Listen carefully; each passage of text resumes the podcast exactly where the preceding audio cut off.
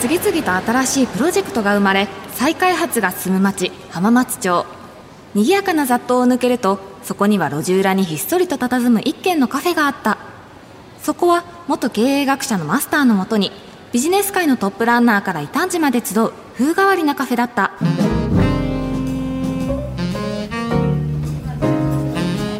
マスターこの後確か水についてお話をするってこの前電話で言ってましたけど。あそうそう。スパイスファクトリー株式会社取締役 CSO の龍郷綾乃さんと水ジャーナリストの橋本淳二さんをお迎えして水ビジネスは世界に何をもたらすのかっていうテーマでお話しするんだよね。なんでこのテーマなんですか？夏イコールプールイコール水とかそんな発想ですか？うんまあね半分ぐらい合ってる。すなちゃんと話してて次は水がいいかななんて思ってね。すなちゃん。あああのすなちゃんさんか。コロナ禍になって長いこと会えてなかったから互いみちゃんの中でやっぱりすなちゃんの存在が忘れられてる。マスターなんだか複雑な表情をしていますけどお腹でも痛いんですか？いや違うよ。痛いのは心の方でさ。え？あまあまあまあそれはいいのいいのいいのほらお二人がお見えになったよ。いらっしゃいませ。浜松町イノベーションカルチャーカフェへようこそ。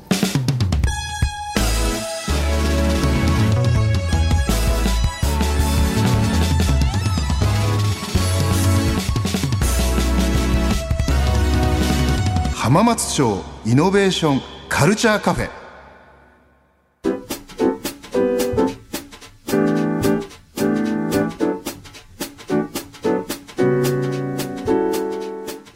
浜松町イノベーションカルチャーカフェ。今週は常連さんにスパイスファクトリー株式会社取締役 CSO 龍郷綾乃さんとお客様に水ジャーナリストの橋本淳二さんにお越しいただきました。龍郷さん橋本さんどうぞよろしくお願いします。よろしくお願いします。龍郷さんのプロフィールです。ベンチャー企業の広報として活躍後フリーランスの広報として独立企業の大きさを問わず企業イメージの構築からマーケティングまで一貫した広報戦略のコンサルティングを提供されています。2017年には昆虫テック企業ムスカの執行役員として経営参画し2018年には代表取締役暫定 CEO に就任。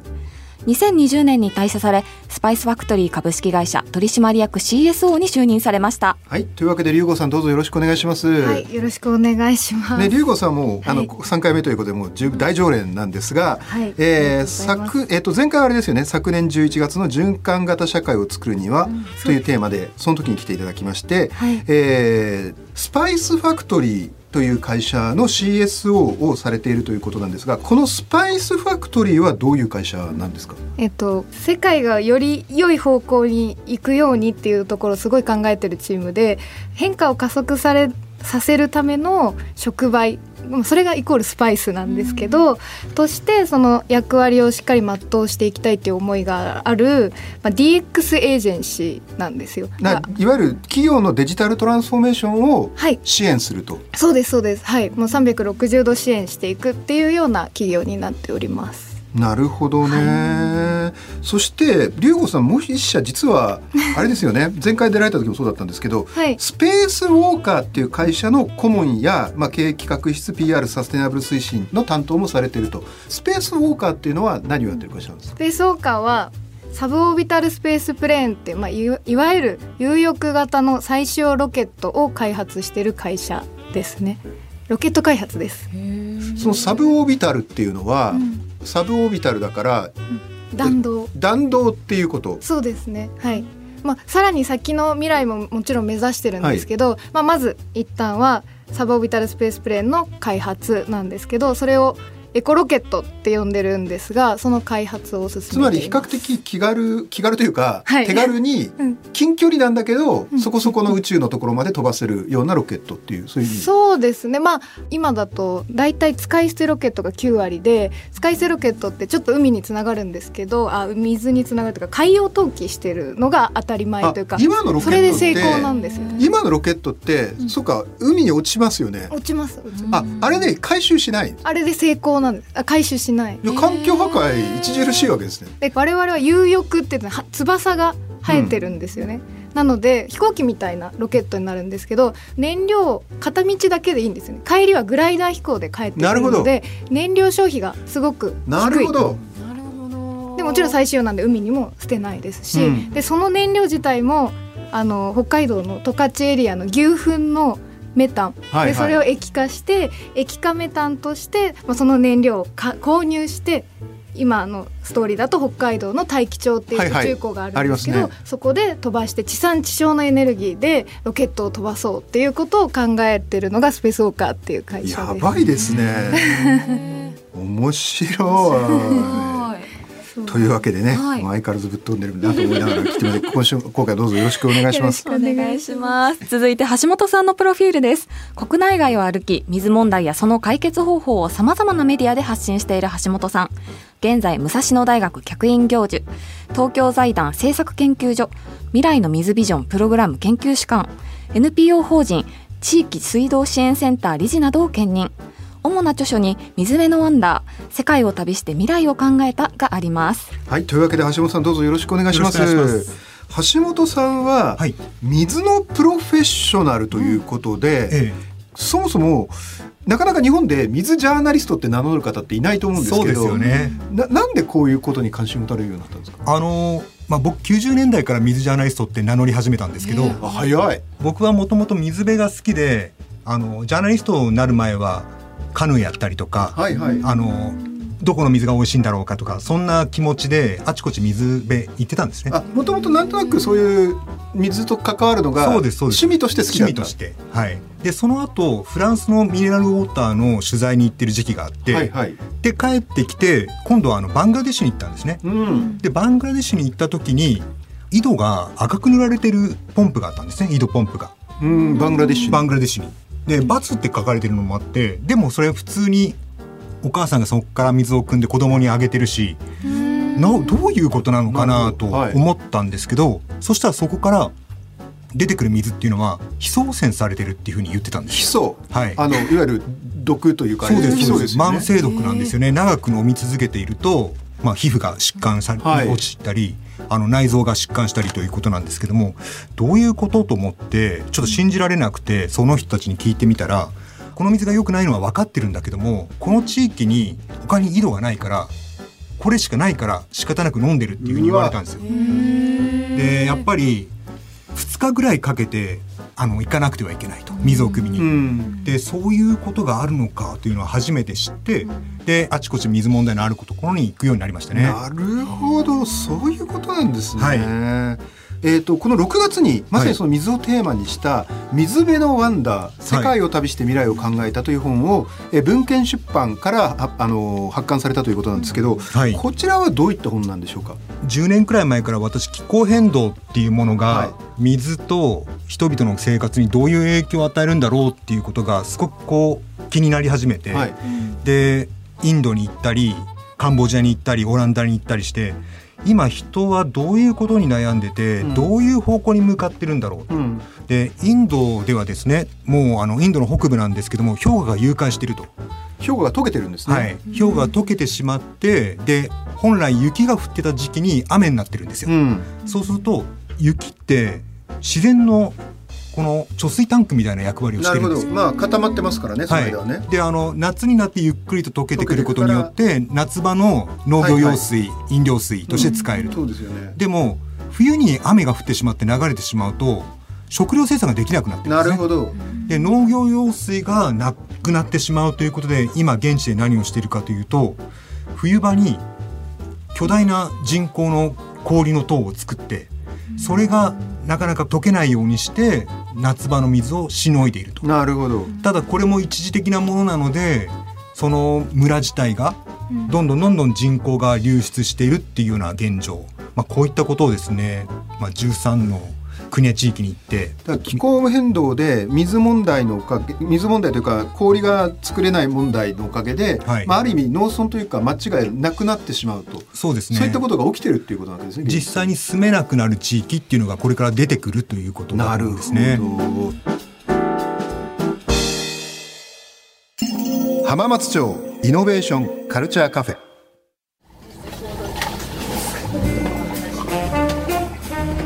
はここからはそんなお二人をお迎えして、えー、水ビジネスは世界に何をもたらすのかというテーマで、えー、お話を伺っていこうと思います。特に今週は今水はどんな課題を抱えているのかというテーマでお話をしていこうと思います。まずあの橋本さんね今も早速気候変動という話があったんですが、はい、あのこれ水ということに関するとやっぱり世界的に気候変動の影響はいろんなところで水に現れてるって理解してよろしいですか？あの水気候変動の影響って水の姿を変えるっていうふうに言われてるんですね。うん、で、えーと水っていうのは世界的に不足しているわけではなくて偏ってあるんですよね。温暖化によって水っていうのは蒸発量が増えていくと、うん、そうすると水の多いところっていうのは上空に雲ができやすくなって、うん、雨量も多くなると、うんうん、逆に水の少ないところはどんどんどんどん蒸発してしまうことによって干ばつが増えてくるというこういうふうになってるんですね。ですから、雨は多いところにはどんどん多くなっていくし少ないところにはどんどん少なくなっていくというこの極端な現象が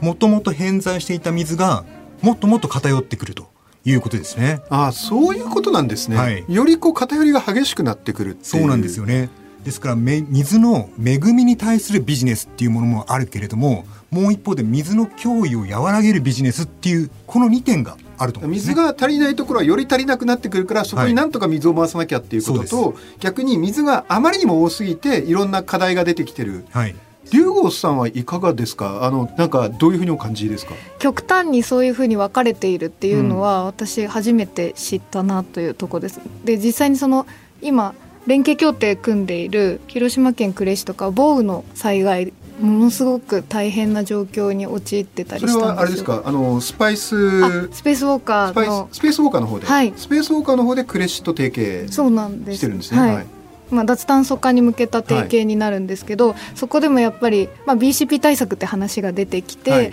自分たちがどういうふうな、まあ、BCP 対策っていうものを設計していこうかみたいなところとか、まあ、BCP っていうのはいわゆるあのなんか緊急時ないろんなことがあってもちゃんと事業を継続してできるようにしていこうっていう、まあ、対策で、そうです、企業とか実は自治体も取り組まなきゃいけないわけですよね。そうですよね。でそこでそういうのが課題になってるわけですね。まあ、今そのさっき言った後者の部分っていうのがあの非常に課題になってるっていうのを実際市の人からすごくお聞きしててだから水素のインフラを作ってあの、まあ、電気を貯蔵しておくっていう状態を作りたいんだっていう話をしてたりするんですよね。なるほど、うん、じゃあもう日本でもそういう影響が出てきてるっていうことなわけですね。っていうことですよね。そうですねもう特に広島とかは、うん、この西日本豪雨とかもありましたし、うん、こう毎年こう起きてるんですよね。で最近だともう7月の第1週に災害がこう起きるというようなことがこう過去5年くらいこう遡ってみると毎年起きてるんですよね。ですから日本の場合はこの災害対策っていうものこれからこう考えていかなくちゃいけないしあの法律も変わって今までは河川とダムだけに頼った治水っていうものをやってたんですけども去年法律が変わって流域全体で治水しましょうっていうふうに変わったんですね。うんうん、そうするとこの我々が住んでいるような都市部であるとかそういったところでも何らかの方法で治水をしていかなくちゃいけない、うん、雨水を貯留する場所を作ったりとか、うん、それから自然を保全したりとかそういったことをですねこの水の受け皿をいろんなところに作っていくっていうのが今後の課題としてあるのでそういったところもビジネスのチャンスというところですね。なるほど水が多くなりすぎることへの対策をしないといけないそうですね。逆にあの一方であの海外に目を向けるとものすごい水不足の国があるっていうのは僕はよく聞くんですけど、はい、この辺はもう今お話伺ってると逆に水がもっともっと足りなくなってくるわけですね。そうですね。で特に開発途上国に多いんですよ。例えばどのアフリカとかですか？アフリカとかですね。サブサハラとかあの辺りとかアジアの南の方とかですね。だからまあ先ほど出たようなバングラディッシュとか、はい、インドとか。そうですね、はい、であのお金のある国っていうのはいろんなソリューションが使えるんですよ、うん、この水に対して投資ができるから、うん、だからある程度こうエネルギーも使って水をいろんな方法があってそれもまあビジネスなんですけれども、はいはい、一方でこの開発途上国の水支援っていうのは非常にこう低コストで現地にある材料を使ってサスティナブルなやり方で現地に根付かせなくてはいけないということで、やっぱり SDGs の6番が水なんですけれども、はい、この6番っていうのをこう本当に世界中の人たちがこの綺麗な水清潔な水っていうものを得られるかっていうのは非常に難しいと今もう考えられてますね。なるほどね。日本のベンチャー企業でウォタさんとかってまさにありますね、ね、そそっちの分野をこうビジネスとして展開。って確かですね水の何でしたっけあれ浄水器でした分散型の小規模分散型で水をリサイクルしながら使う装置ですね。ですよね。はい。普通の人がシャワーを浴びる場合、10分間シャワーを浴びると一人の人がだいたい100リットルくらい使うんですよ。なるほど。ただ、ウォタの場合は、うん、その水を再生利用しながら使うということなので、うん、汚れた水をもう一回フレッシュな水に、きれいな水に変えて、シャワーを浴びることができますよと。うん、そうすると、100リットルの水で100人浴びたという実績があるんですね。なるほど。はい。で一度一人一人に割ると1リットル分なんですけども、そういったものをえーと、被災地とかの体育館とかに備えて、災害に遭われた方がシャワー浴びられるようになったと。まあ、そういったような方法で生活用水水資源の少ないところでも水をリサイクルしながら使うということはできるんじゃないかなと思いますね。うん、なるほどね。でこのウォーターって今ね、うん、あの注目すごい注目されてる、はい、高見ちゃんもね当然知ってると思うんですけど。はい、知ってます。でも他にもあのなんか私ぐらいだと水道局ぐらいしか水のプレイヤーって知らないんですけど、うん、他になんか注目されてる企業さんとかってあったりするんですか？あありますね。あのえー、フラクタという会社がありますけども、フラクタという会社は、えーと、人工知能を使って水道管のどこが劣化しているのかということを調べることができるんですね。うん、なるほどで水道ってあの日本の水道管はもうボロボロです。あ日本の水道管はボロボロ。はい。60年前くらいに入れられてるんですね。日本の水道管って。でだんだんだんだん経年劣化して、えーと、漏水も多くなってますし地震の時に壊れやすくなってる。なるほどこの AI の力によってどこが壊れてるかそれで壊れているかっていうのを予測することによって水道管を交換する優先順位を決められるっていうことですね。なるほど。はい。こういったビジネスもあります。そう、ここが一番課題だっていうところから優先してそうですね。直すようにする1キロの水道管を交換するのにいくらかかると思います？いくらかかるんですか？1億円なんですよ。おお、やばい。特に都市部はひどいです。ひどいというか都市の場合はいろんな他にもケーブルが入っていたり舗装を直したりとかそういったことを加えると1億円かかってしまうということですね。どこの地域が一番やばいんですか？その水道管で、ね、気になる。気になりますよね。えっ、とですねやっぱり水道管水道っていうのは都市型の実はソリューションなんですよね。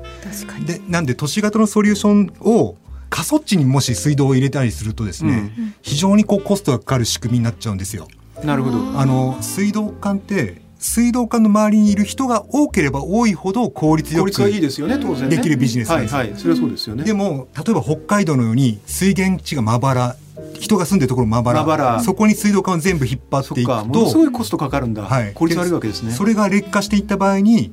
戻していくのが難しいと。だから人口減少地域ほどこの問題は大きいと思いますね。なるほど。いや地方のがもう勝手に苦しくなる仕組みになってるわけですね。そうなんですよね。だからこの都市型のソリューションってさっきお話したんですけども、そのまとまって住んでるところの水道と、そうじゃない人たちが水を得る仕組みっていうのはこれから分かれていく可能性がありますね。なるほど。じゃあ地方は地方なりの、まあ、別のやり方。はい。小規模な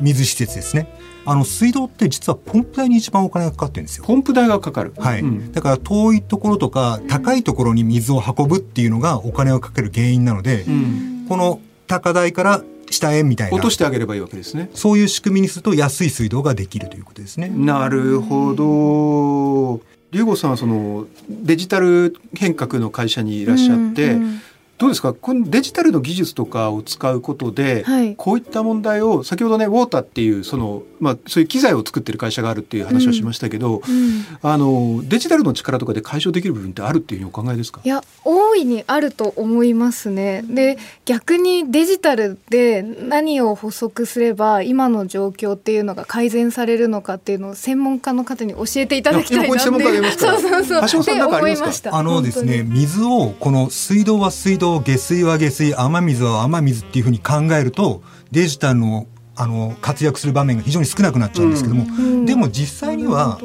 それは我々の周りにある水って統合的に管理できるんですよ。うん、で例えば雨はどうやって降ってくるか。で雨はいつどのぐらい降ってくるかっていうのをこう補足して、それをどうやって使っていくか。水道はどこ何時にどのくらい必要なのか、うん、で下水は何時にどのくらい必要なのか、うん、みたいなことが分かってくると統合的に水をマネージメントするできるようになりますよね。その方が実は効率的だし災害も防げる。で雨が降るとなんかその災害で雨が降って嫌だっていうふうに思うかもしれないけれども、うん、雨も使うんだというふうに考えて、うん、そこまでこう統合的にマネージメントすれば雨水は使える恵みの水に変わりますよね。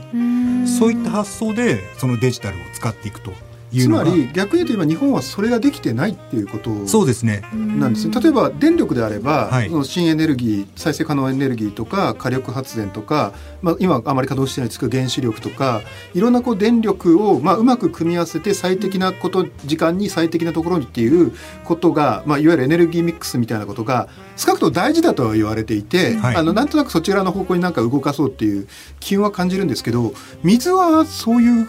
今橋本さんがおっしゃったような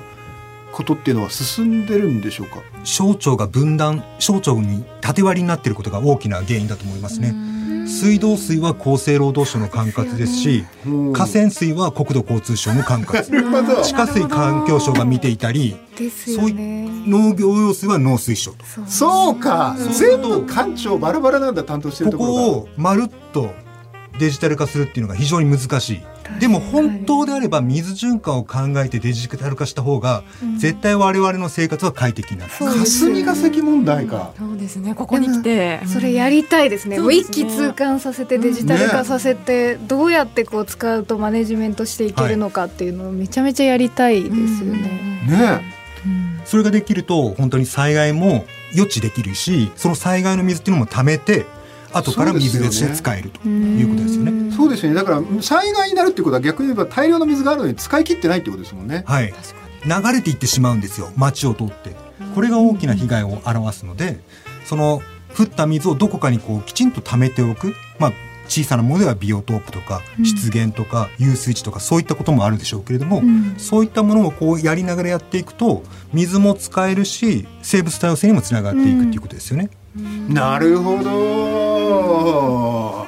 いや面白い。で切っても切れないところですよね、うん、もう全てがこうつながっていることっていうのを忘れがちじゃないですか、うん、特にビジネスの話ってすごく細かいところでここのソリューションを解決させるんだみたいなあのプレゼンテーションでよく聞くじゃないですか。でもいもう全て水はね一緒だよっていう。つながってるもんねよく考えると我々の体ってほとんど水でできてるわけですからね、そうですね。7割くらい水だって言いますからね。なるほど高見ちゃんどうですか？お二方になんか質問とか。あのまあ日本とはいえまだ水に恵まれてるじゃないですか、うん、で、まあ、同じように水に恵まれてる他の国もあると思うんですけどその中でなんか今こういう取り組みが注目だなみたいなあの見ておられるビジネスだったりとか取り組みだったりとかって何かあったりするんですか、はい、あのそうですね。オランダで見たやつで、うん、僕これから気候変動が大きくなってきてくるときに、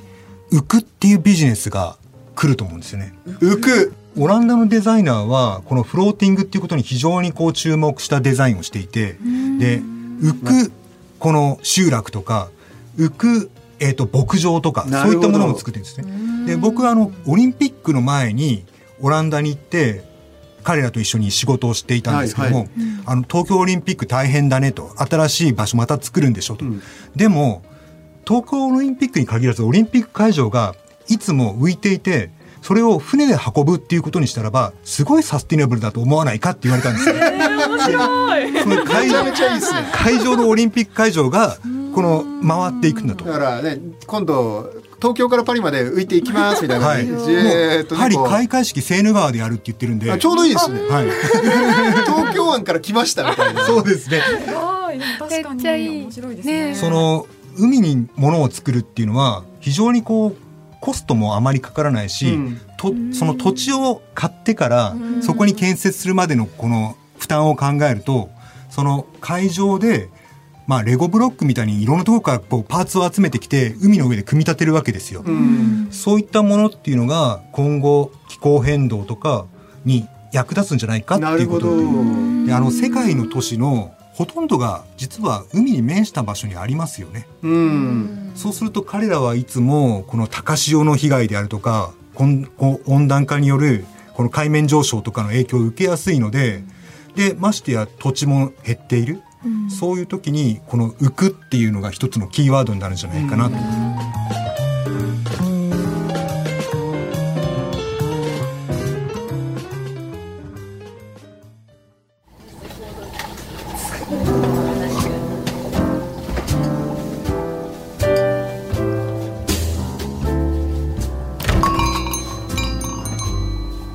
郷さん橋本さんありがとうございました。いや高恵美ちゃんお二人の話面白かったね。はい。あとは浮くビジネスが始まってるっていうのも面白いなと思いました。面白いよね、うん、僕はやっぱり水っていうのはいろんなところとつながってるから、うん、だからこそやっぱり国も社会も全体で取り組まないといけない、まあ、言われてみればその通りなんだけどなかなか言われないと気づかないよね。そうやその辺が考えさせられました。はい、あそうそう。来週もお二人に来てもらうんだけど来週も水ビジネスの話にもっともっと切り込むつもりだからぜひ期待しててよね。はいそれじゃあ今夜ここで上がって。はいお疲れ様でした。お疲れ様。はあ。いやしかしすなちゃんがあそこまで高恵美ちゃんに忘れられてるとはなんとかしてあげたいな一応すなちゃんにはそれなりにお世話になってるしな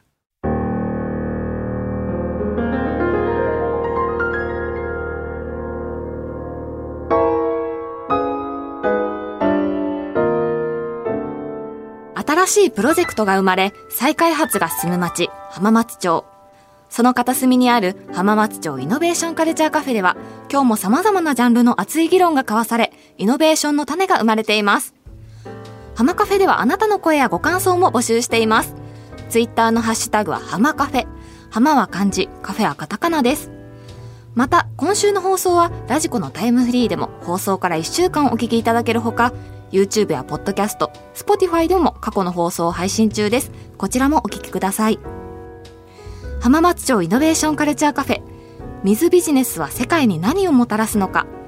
出演は、常連さん、スパイスファクトリー株式会社取締役 CSO 龍郷綾乃。お客様、水ジャーナリスト橋本淳二。見習い店員高原恵美。そしてマスターは、早稲田大学ビジネススクール教授、入山昭恵でした。